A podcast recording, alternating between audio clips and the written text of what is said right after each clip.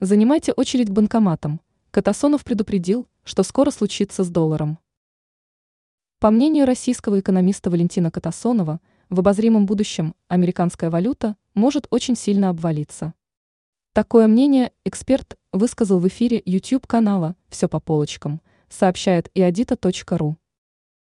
О чем предупредил экономист?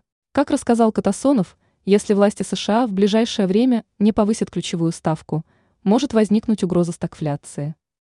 С другой стороны, отметил экономист, повышение ключевой ставки может привести к кризису неплатежей, что чревато резким обвалом доллара. Тогда во все банкоматы, в том числе в РФ, выстроятся огромные очереди, предупредил Катасонов.